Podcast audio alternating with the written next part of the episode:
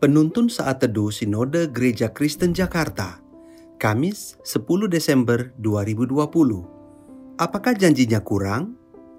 Mazmur 12 ayat 7 sampai 8. Demikian bunyi firman Tuhan. Janji Tuhan adalah janji yang murni, bagaikan perak yang teruji tujuh kali dimurnikan dalam dapur peleburan di tanah. Engkau Tuhan yang akan menepatinya Engkau akan menjaga kami senantiasa terhadap angkatan ini. Saudaraku, pada tanggal 7 Desember 1988, gempa bumi meluluh lantakan wilayah barat laut Armenia.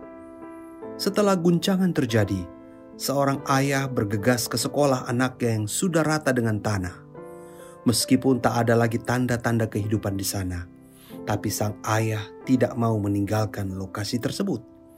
Ia mulai menggali dan terus menggali dari reruntuhan itu. Karena tak ada lagi tanda-tanda kehidupan, maka orang-orang di sekitarnya menyuruhnya pulang. Tapi sang ayah menjawab, Aku sudah berjanji bahwa aku akan selalu ada pada saat putraku membutuhkanku. Maka dari itu, aku akan terus menggali. Saudara-saudara, bagaimana dengan Tuhan kala Dia berjanji? Alkitab menyatakan bahwa Tuhan tidak lalai menepati janji-janjinya. 2 Petrus 3 ayat 9a Janji Tuhan adalah janji yang murni, bagaikan perak yang teruji, tujuh kali dimurnikan dalam dapur peleburan di tanah. Karena itu, jangan pernah ragu akan janji Tuhan Ketika berada dalam pergumulan yang berat, jangan pernah putus pengharapan. Pandanglah Tuhan Yesus dan pegang janji firman-Nya.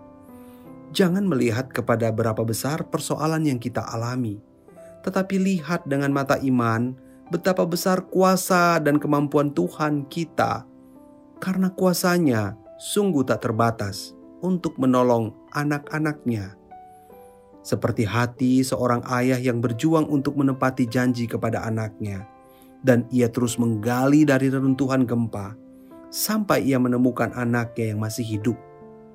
Anaknya bertahan dan berjuang untuk hidup karena ia tahu bahwa ayahnya akan menepati janjinya. Terlebih lagi janji Tuhan kepada kita. Kalau pergumulan doa kita belum juga beroleh jawaban, jangan kecewa Sebaliknya tetap nanti-nantikan Tuhan dan praktekkanlah firman-Nya. Salah satu cara, ingatlah dan baca kembali ayat-ayat dalam Alkitab yang berkenaan dengan masalah yang kita alami. Lalu berdoalah sesuai dengan janji Tuhan.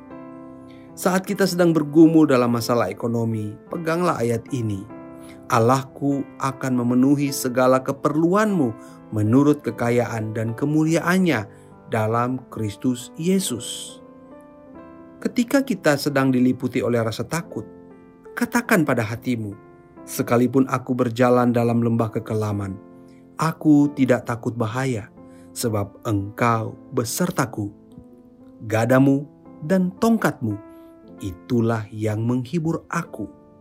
Oleh sebab itu, peganglah teguh janji firman Tuhan dan sediakan waktu untuk merenungkan firman-Nya. Tuhan ada di balik setiap kata firman-Nya. Percaya kepada janji Bapa kita yang sempurna akan mengobarkan semangat juang di hidup yang sementara ini. Tuhan Yesus memberkati.